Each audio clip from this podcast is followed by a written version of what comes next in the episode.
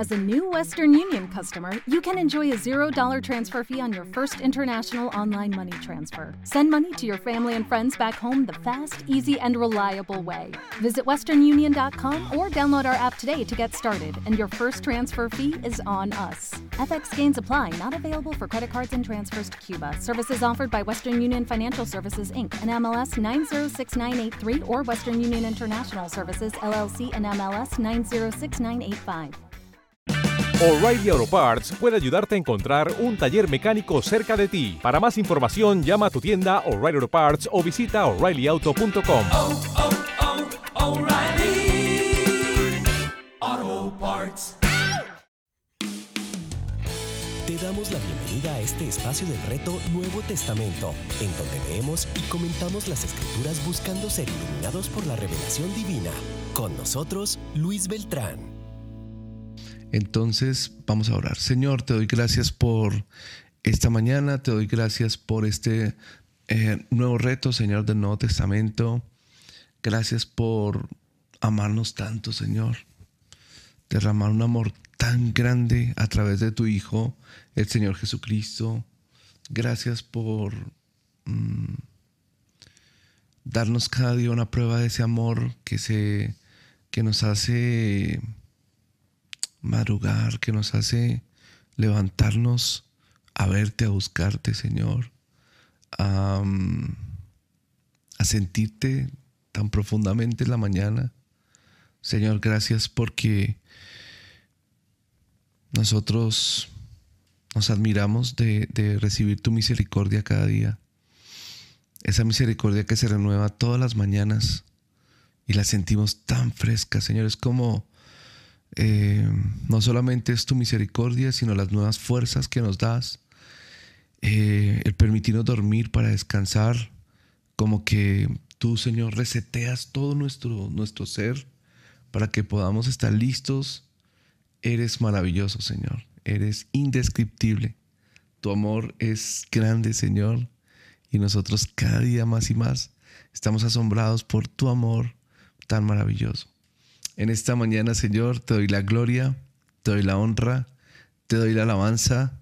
Utilízanos, Señor. Habla a través de tu Espíritu. Que sea lo que el Espíritu Santo quiera hablarnos en esta mañana, Señor. Nos acercamos a Mateo capítulo 3 con una expectativa de escucharte, Señor. Tú estás ahí. Muchas gracias, Señor.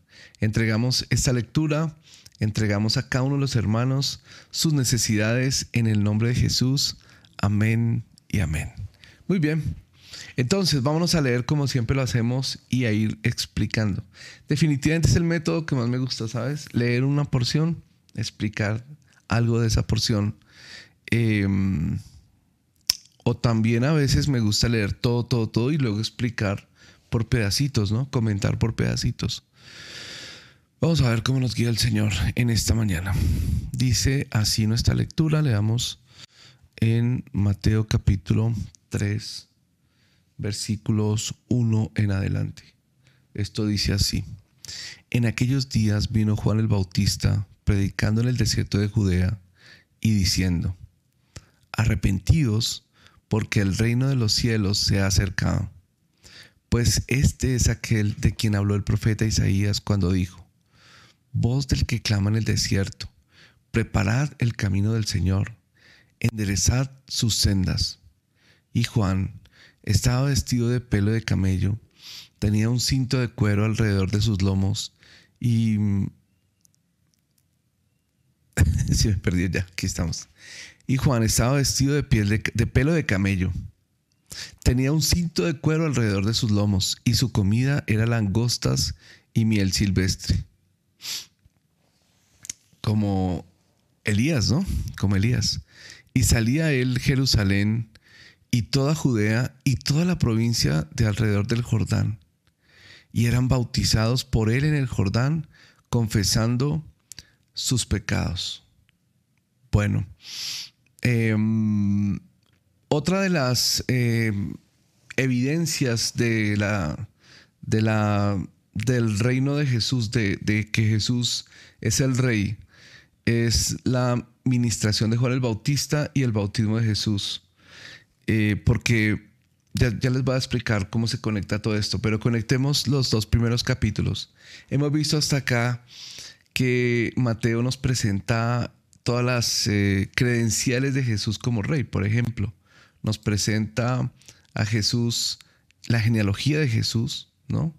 Toda esa, mm, el historial de Jesús desde Abraham como hijo de David, como el hijo prometido de la bendición y del reino.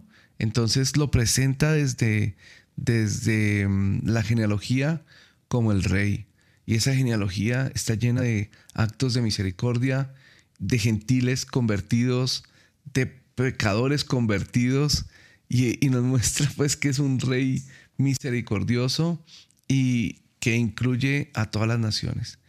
Eh, luego, acto seguido, nos presenta a Jesús como el Emanuel, su nacimiento virginal, engendrado por el Espíritu Santo como hombre, pero eternamente Dios, un ser divino que se une a la humanidad y que ahora nace como una expresión de Dios entre nosotros, el templo de Dios, ¿no? Encarnado. Es increíble lo que revela el Evangelio de Mateo en el capítulo 1 sobre Jesús, su doble naturaleza. Y lo, más, lo que más me gusta es que todo lo revela a través de las historias, ¿no? A través de las historias revela todo, todo, todo. Eh, luego entonces tenemos la revelación de Jesús em, por medio de la visita de los magos del Oriente, de los sabios del Oriente, que como les expliqué ayer era una comitiva oficial. Estos tipos no eran cualquiera, eran los asesores gubernamentales de, un rey. Es, lo más seguro es que eh, podrían ser la corte persa de, de, visita en, en Israel eh, fue tan importante su visita que ellos fueron recibidos obviamente por el rey Herodes. Les conté pues que eh, los, todas las cosas de Herodes y por qué Herodes estaba tan temeroso de, mm, de recibirlos y de lo que estaban diciendo. Pero en el fondo lo que quería manifestar Mateo con toda esa historia es que no estaban haciendo cualquiera, estaban haciendo un rey que era digno de recibir ofrendas reales como lo fueron el oro, de ofrenda sacerdotal como fue el incienso y de una ofrenda profética como fue la mirra, eh, que profetizaba su humanidad, su sufrimiento, su muerte en la cruz.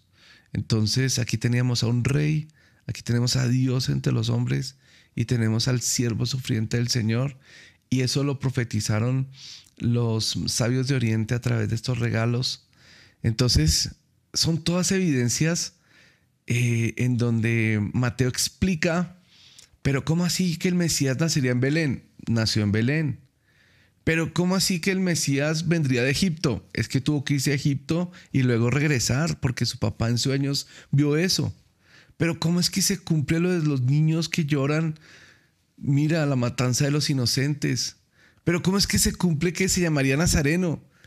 Porque es que tú, guiado por un ángel en sueños, fue a vivir a Nazaret. Entonces, él explicó absolutamente todo, Mateo, a través de esa historia, el origen, el origen de Jesús y las dudas que había alrededor de los versículos que lo profetizaban. Entonces, las credenciales que está presentando son tremendas, son tremendas. Ahora, presentándonos ya orientándose ya al comienzo del ministerio de Jesús, nos coloca a Jesús en medio del avivamiento más grande de su tiempo, eh, que es el, avivamiento de Juan el Bautista. Y les voy a decir algo, una de las credenciales que nos presenta de Jesús como quien era el rey eh, prometido, el Mesías, el ungido, es que levantó un precursor el más grande de los profetas del Antiguo Testamento, Juan el Bautista. Juan el Bautista fue considerado, y Jesús lo dijo así, entre los nacidos de mujer, más grande que Moisés, más grande que Elías, más grande que Isaías, más grande que Jeremías, Juan el Bautista. Juan el Bautista. em, desde su nacimiento se dijo que sería grande. ¿Por qué, ¿Por qué la grandeza de Juan el Bautista? Porque era el precursor de Jesús. Tenía que ser el más grande. ¿Entiendes? Entonces es como decir, mira, el más grande profeta que se levantó en Israel presentó a Jesús. ¿Para qué? Para mostrar su grandeza. Tenía que ser así. No, al rey de reyes no lo podía recibir cualquiera. Tenía que ser el más grande. Solo que su grandeza no era medida en términos de lo que miden los hombres. Porque, a ver, si pensamos, de acuerdo con los seres humanos en aquel tiempo, ¿quién sería grande? El rey Herodes.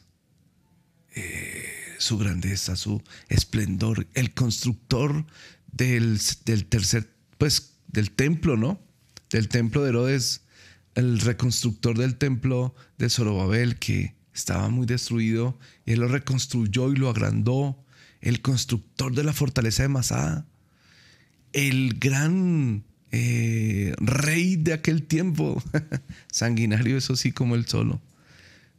Pero él no lo presentó. Él no lo presentó. Ni sus hijos. Ni sus hijos. Em, si uno piensa en grandeza, pensaría en vestidos lujosos, en un hombre en los palacios, ¿no? Pero la grandeza de Juan Bautista estaba en que era un hombre vestido de cuero, era un hombre salido totalmente del sistema religioso. Sea, Juan el Bautista no dijo, hey, vengo aquí a vivir entre los sacerdotes y voy a... Mm, no, siendo sacerdote, decide salirse de la casta sacerdotal, salirse de la ciudad, salirse de las comodidades que tienen los sacerdotes, irse al desierto, vestirse con piel de camello, con, piel de... Sí, de pelo de camello, colocarse un cinto de cuero alrededor y comer silvestre, ¿no? Mientras que los eh, sacerdotes comían las comidas más elegantes, más finas, mientras que los reyes estaban en sus palacios, mientras que los profetas estaban acomodados también allí en su lugar, Juan el Bautista decide salirse del sistema religioso al desierto y en lugar de constituir un templo para que la gente viniera a él, él en el desierto, en el lugar sin sillas, en el lugar sin comodidades, atrajo a una multitud con un mensaje increíblemente fuerte, un mensaje precursor. Así que aquí tenemos a Juan el Bautista haciendo eh, las veces de precursor, preparando el camino y esto era una costumbre de los reyes de aquel tiempo, que era muy normal para ellos eh, tener un precursor. Era una persona a quien enviaban preparando el camino. Por ejemplo, si el César quería llegar a una ciudad, enviaba un precursor que le preparara todo, que preparara dos cosas, las cosas físicas para recibirlo y el mensaje para que la gente estuviera preparada. Y dicen los historiadores que cuando. ay. que cuando un precursor venía a una. a una. en una comitiva de preparación. A todo el que se encontraba le decía: el rey viene. El rey se acerca. Prepárense porque el rey viene. Prepárense para recibirlo. Entonces la gente empezaba a preparar sus regalos, sus cosas para el rey, todo lo que querían darle al rey, en fin. Eh, pero en este caso el mensaje era arrepentimiento. Arrepentimiento. Así que aquí tenemos a este precursor preparando el camino. Hay un dicho aquí muy bello en, en esto que dice preparad el camino al Señor, enderezad sus sendas. Entonces Él está enderezando los corazones. La senda por la cual se va a establecer el reino de Dios es el arrepentimiento. Mira lo que dice el versículo 7 y seguimos leyendo. Versículo 7 dice así. Al ver él, muchos de los fariseos y de los saduceos que venían a su bautismo les decía, generación de víboras. las prédicas de las prédicas de Juan Bautista eran, eran muy cariñosas, ¿no? Generación de víboras. ¿Quién nos enseñó a huir de la ira venidera?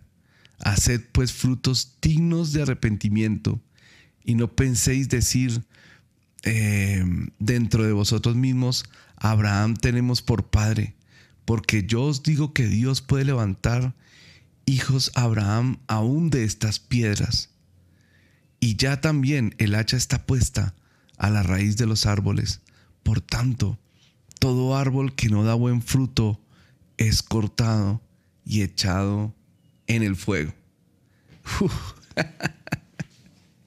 es decir, el mensaje preparatorio para la venida del rey era un mensaje de arrepentimiento, pero muy fuerte, ¿no?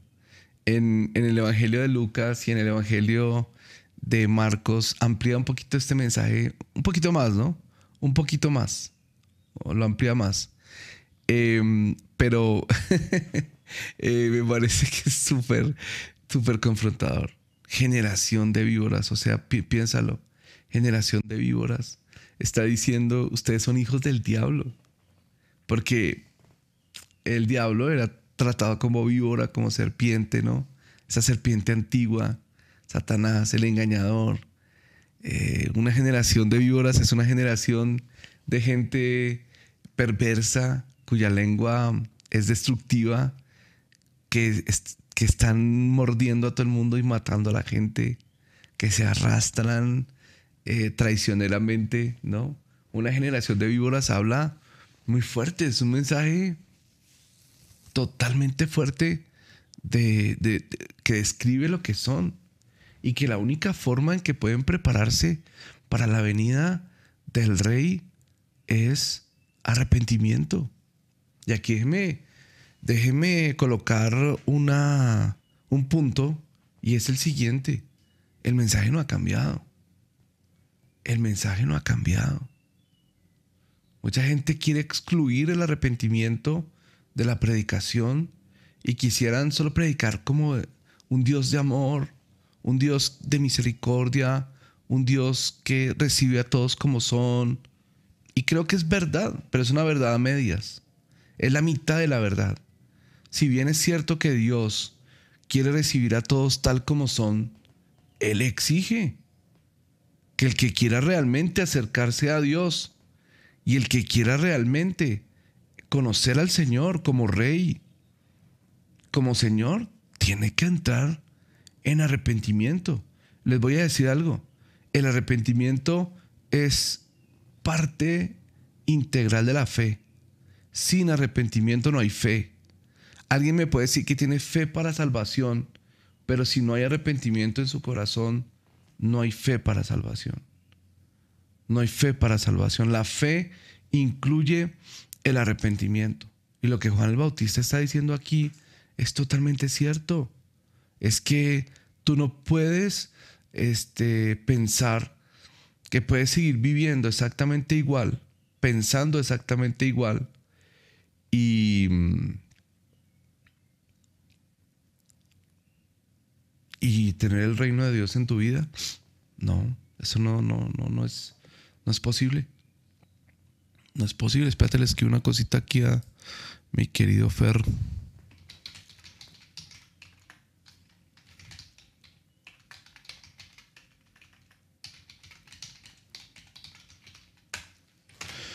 Eso no es posible. o sea, el, el reino de Dios exige un corazón arrepentido. ¿Dónde comienza el arrepentimiento? ¿Qué es el arrepentimiento? Esa pregunta se la hace mucha gente. ¿Será que yo estoy arrepentido? ¿Qué es arrepentirse? ¿Llorar por los pecados y dolerse por los pecados? Esa es una partecita del arrepentimiento. Pero el arrepentimiento comienza con un cambio de mentalidad. La, la palabra arrepentimiento se traduce como cambio de mentalidad. Entonces, una persona se arrepiente cuando eh, antes pensaba que, por ejemplo, vivir su propia vida dirigiéndola él mismo era lo correcto y cambia esa forma de pensar por necesito ser gobernado por el rey. Necesito que Jesús ahora sea el rey de mi vida. Ahí comienza el arrepentimiento. Desde el momento en que una persona dice, estoy cansado de gobernarme a mí mismo, de hacer lo que me venía en gana, de hacer las cosas como me parecen. Quiero comenzar a hacer las cosas como Dios quiere. Quiero que Jesús sea mi Señor. Ahí comienza el arrepentimiento. Ese es el arrepentimiento para salvación. Ese es el arrepentimiento para salvación. No nos digamos mentiras. Si una persona se acerca al cristianismo y no tiene eso, ese arrepentimiento, no va a dar ningún fruto. No va a pasar nada con él. Puede venir a la iglesia, puede cantar, puede brincar, puede llorar en los cultos, pero si eso no ocurre, no va a pasar nada con él. El arrepentimiento comienza en ese reconocimiento del señorío de Jesús. Por eso aquí les está diciendo tan claro, miren, arrepiéntanse porque el reino de los cielos ha llegado. En otras palabras, si ustedes quieren ver el reino, si ustedes quieren disfrutar del reino, tienen que entrar en arrepentimiento. Esto es, esto es muy serio. Por eso también vemos a Pedro, por ejemplo, cuando predicó el mensaje de salvación, lo primero que les digo fue, arrepiéntanse, cambien de mentalidad, cambia de mentalidad. Entonces, ¿qué está pasando, mis hermanos amados?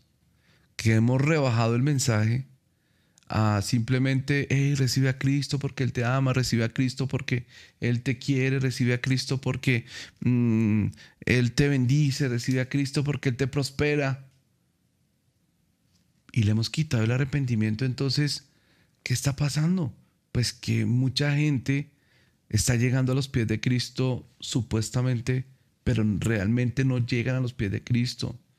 Llegan a los pies de un Cristo que nos hemos inventado le hemos quitado buena parte de su, de su, de su trascendencia. Entonces la gente se estrella con un Cristo que no es el que, el que está en la Biblia. ¿Me entiendes? Por eso, mm, inclusive los que predican eso, tienen que sacar la Biblia de por medio y solo predicar como cositas bonitas y no sé qué, y atractivas y tal. No. Es muy negativo esto porque entonces le estamos quitando al Evangelio la raíz más importante por la cual las personas pueden ser salvas. Hay que predicar como parte del Evangelio el arrepentimiento. Y si una persona no se arrepiente, no está en Cristo. No está en Cristo. Si una persona sigue pensando en manejar su vida a su manera, en gobernar su vida y hacer lo que se le viene en gana, es difícil creer que está en Cristo. Porque precisamente el signo inicial de, estar en Cristo es el arrepentimiento. ¿Y qué significa arrepentirse? Cambiar la mentalidad de pensar en hacer mi propia voluntad, en comenzar a hacer su voluntad. Eso es el principio del arrepentimiento. Entonces, eh, yo sé, o sea, yo sé que el comienzo de la predicación, la persona comienza a llegar, a acercarse, es Dios mismo quien le produce eso con la palabra, es verdad. Pero que tarde que temprano hay que decírselo, hay que decírselo. Que después de tener una amistad con la persona, hablarle de Cristo y de que Cristo es el rey y de que tiene que sujetarse al reinado de Jesús, que eso es el Evangelio, eso tarde que temprano hay que predicarlo y decirlo.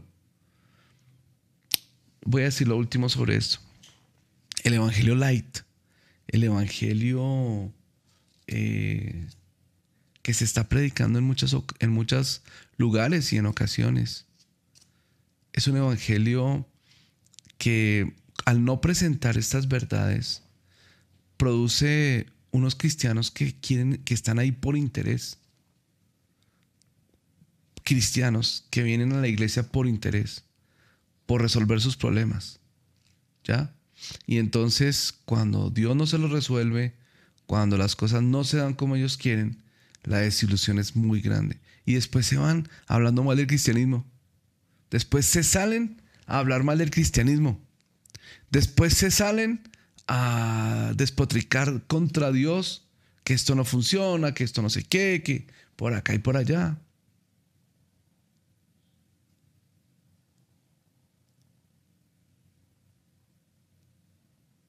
Es delicadísimo. Es delicadísimo. Por eso el mensaje de Juan el Bautista, preparando el camino para el Señor, era arrepiéntanse, arrepiéntanse y hagan frutos dignos de arrepentimiento.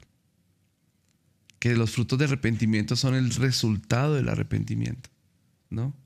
Resultado del arrepentimiento. Es interesante que no es un esfuerzo humano, no es un esfuerzo humano por, eh, ¿cómo se dijera? Por tratar de, de, de, de, cambiar, no. Es encontrarse con Dios y cuando viene este, este cambio inicial que es, no me quiero gobernar a mí mismo, Señor, gobiername. Su Espíritu Santo viene, cuando viene el nuevo nacimiento, el poder de Dios viene y te ayuda y te da la fuerza para cambiar.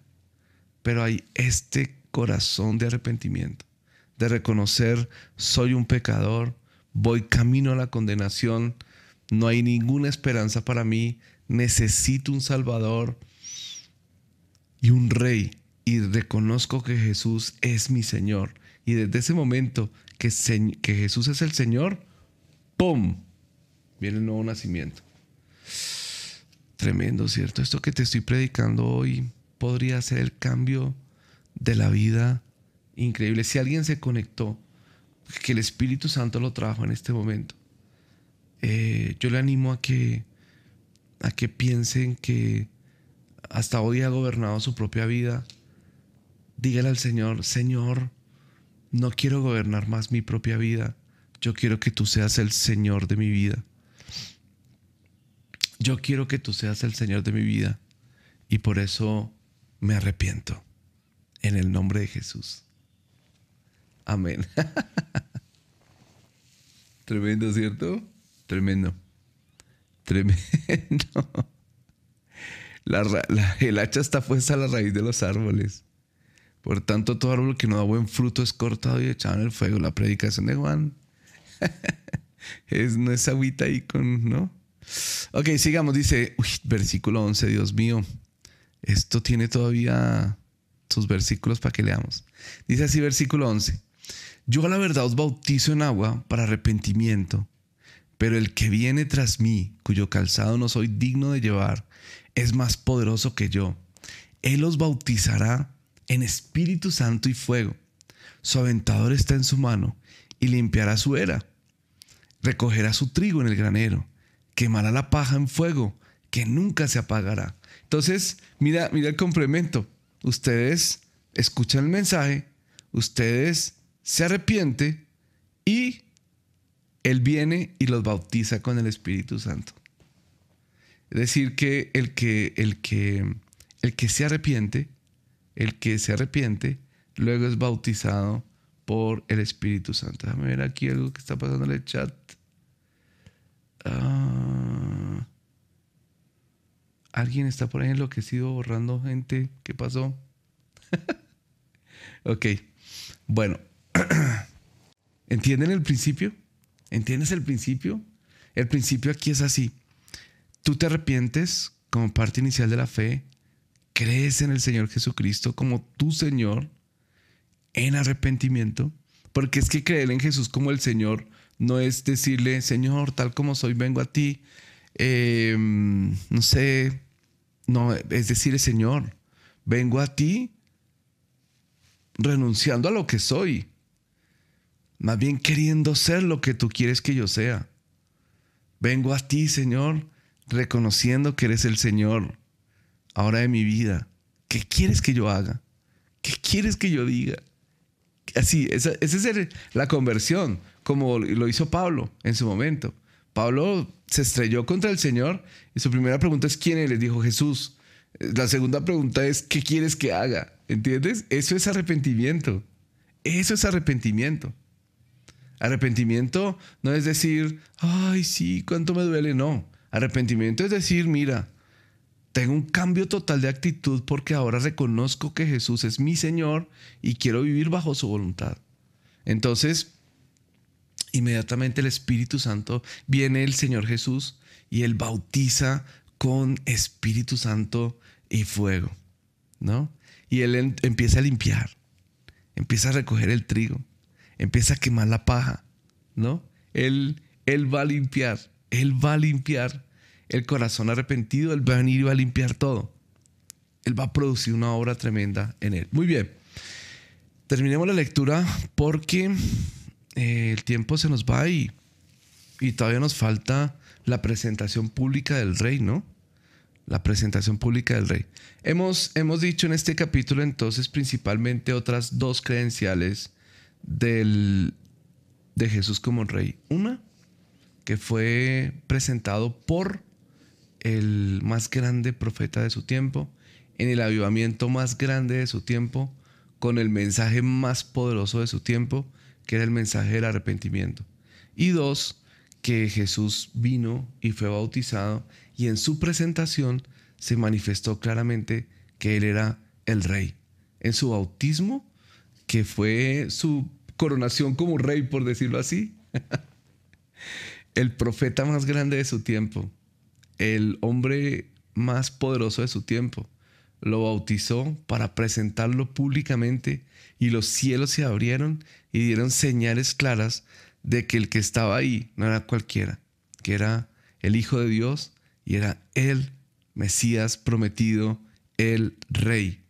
Así que aquí tenemos esa presentación pública de Jesús. Vamos a, leer, dice así, Mateo capítulo 3, versículo 13. Dice, entonces Jesús vino de Galilea a Juan al Jordán para ser bautizado por él. Mas Juan se le oponía diciendo, yo necesito ser bautizado por ti. Y tú vienes a mí. Pero Jesús le respondió, deja ahora porque así conviene que cumplamos toda justicia. Entonces le dejó.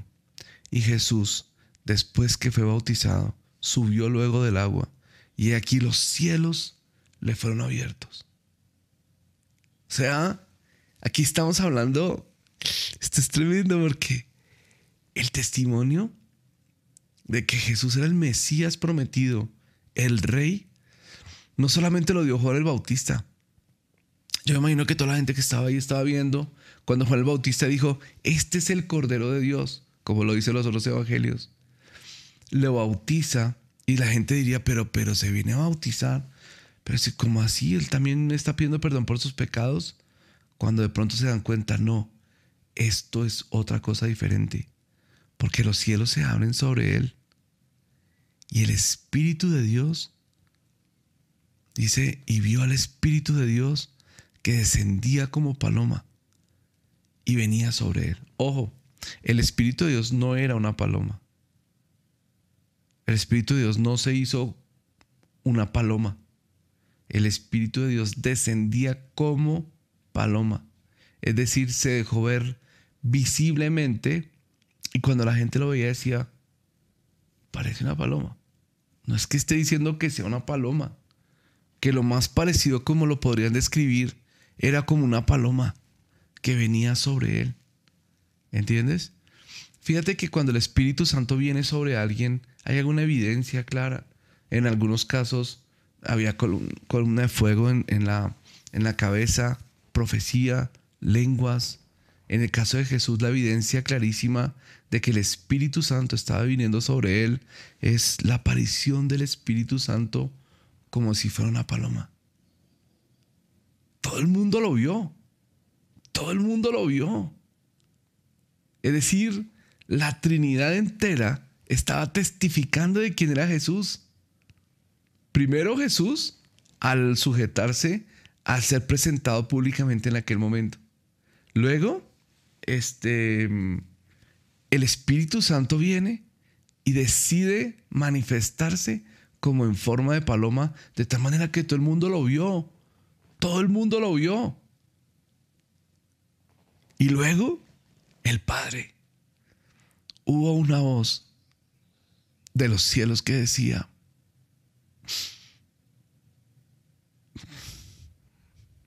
este es mi Hijo amado, en quien tengo complacencia. El silencio de Dios eterno se rompió. Perdón, pero es que me, me, conmueve esto tremendamente.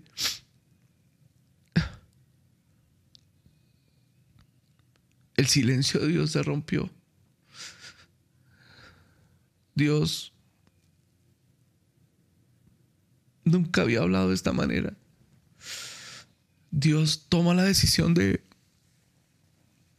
romper el silencio y hablar para testificar de su Hijo. En este momento, la Trinidad entera se está manifestando.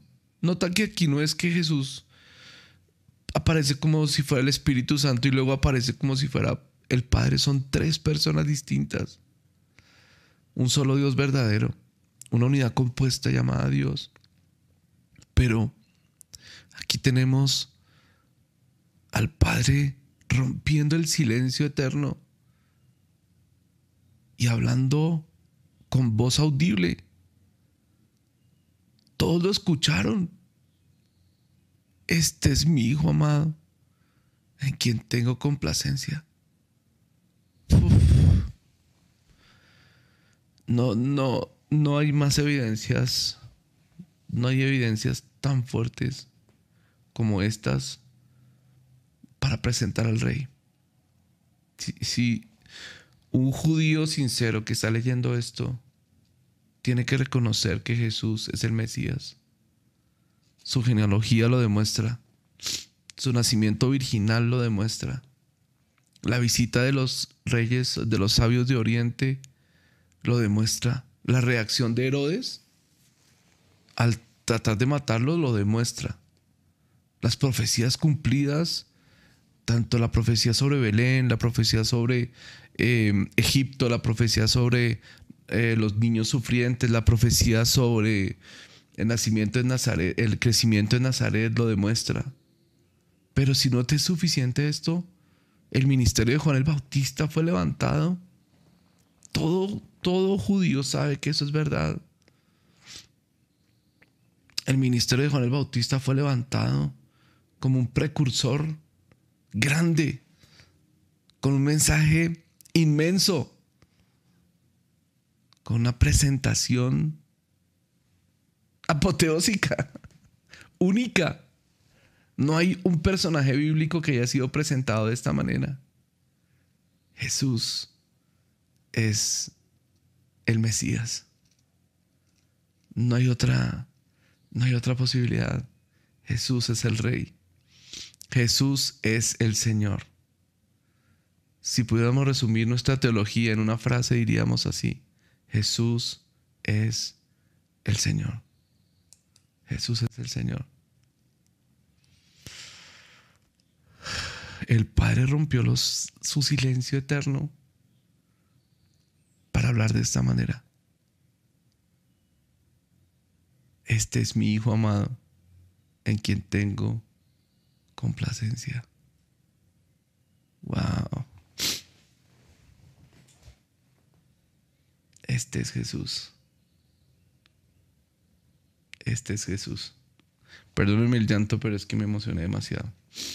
Tenemos. Ah, siempre que miro el reloj, estamos en las 5 y 48. ya me han pasado dos días seguidos. Ya me ha pasado dos días seguidos que cuando miro el reloj aspiro que sean las 5 y 40 o algo así para poder entrar en un momento de preguntas y son las 5 y 48. Así que déjeme hacer un déjeme, déjeme hacer una, un comentario final antes de tal vez entrar a responder algo. Es que eh, eh,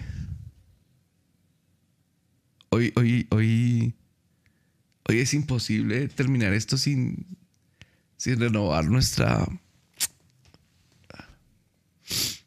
sin renovar nuestra entrega al Señor. Hoy es imposible terminar esto sin, sin volver a decirle a Jesús, yo quiero que tú seas el Señor de mi vida. Hoy será imposible terminar esto sin declarar a Jesús como el soberano de nuestra vida. No sé si tú ya lo hiciste, no sé qué tipo de acercamiento tengas hoy al Señor, pero yo te animo con todo el corazón a que lo reconozcas como el Señor de tu vida. No sé qué Jesús te presentaron. No sé si te presentaron un Jesús que simplemente te amaba y que eh, dio su vida por ti, que es verdad. Que Él te ama, te ama muchísimo. Pero para que el reino de Dios se establezca en tu corazón, es necesaria la fe. Y la fe comienza con el arrepentimiento. Con el arrepentimiento de reconocer que hemos dirigido mal nuestra vida y que necesitamos volver al diseño original de Dios, que es ver a Jesús como el Señor de nuestra vida, como el Mesías, como el Rey. Hoy es el día para hacerlo. Si no lo has hecho nunca, hoy es el día para hacerlo.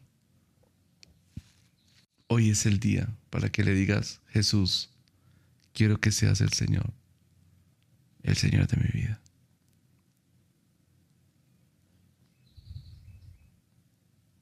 Vengo a ti, Señor, como soy, pero con una mentalidad de cambio total.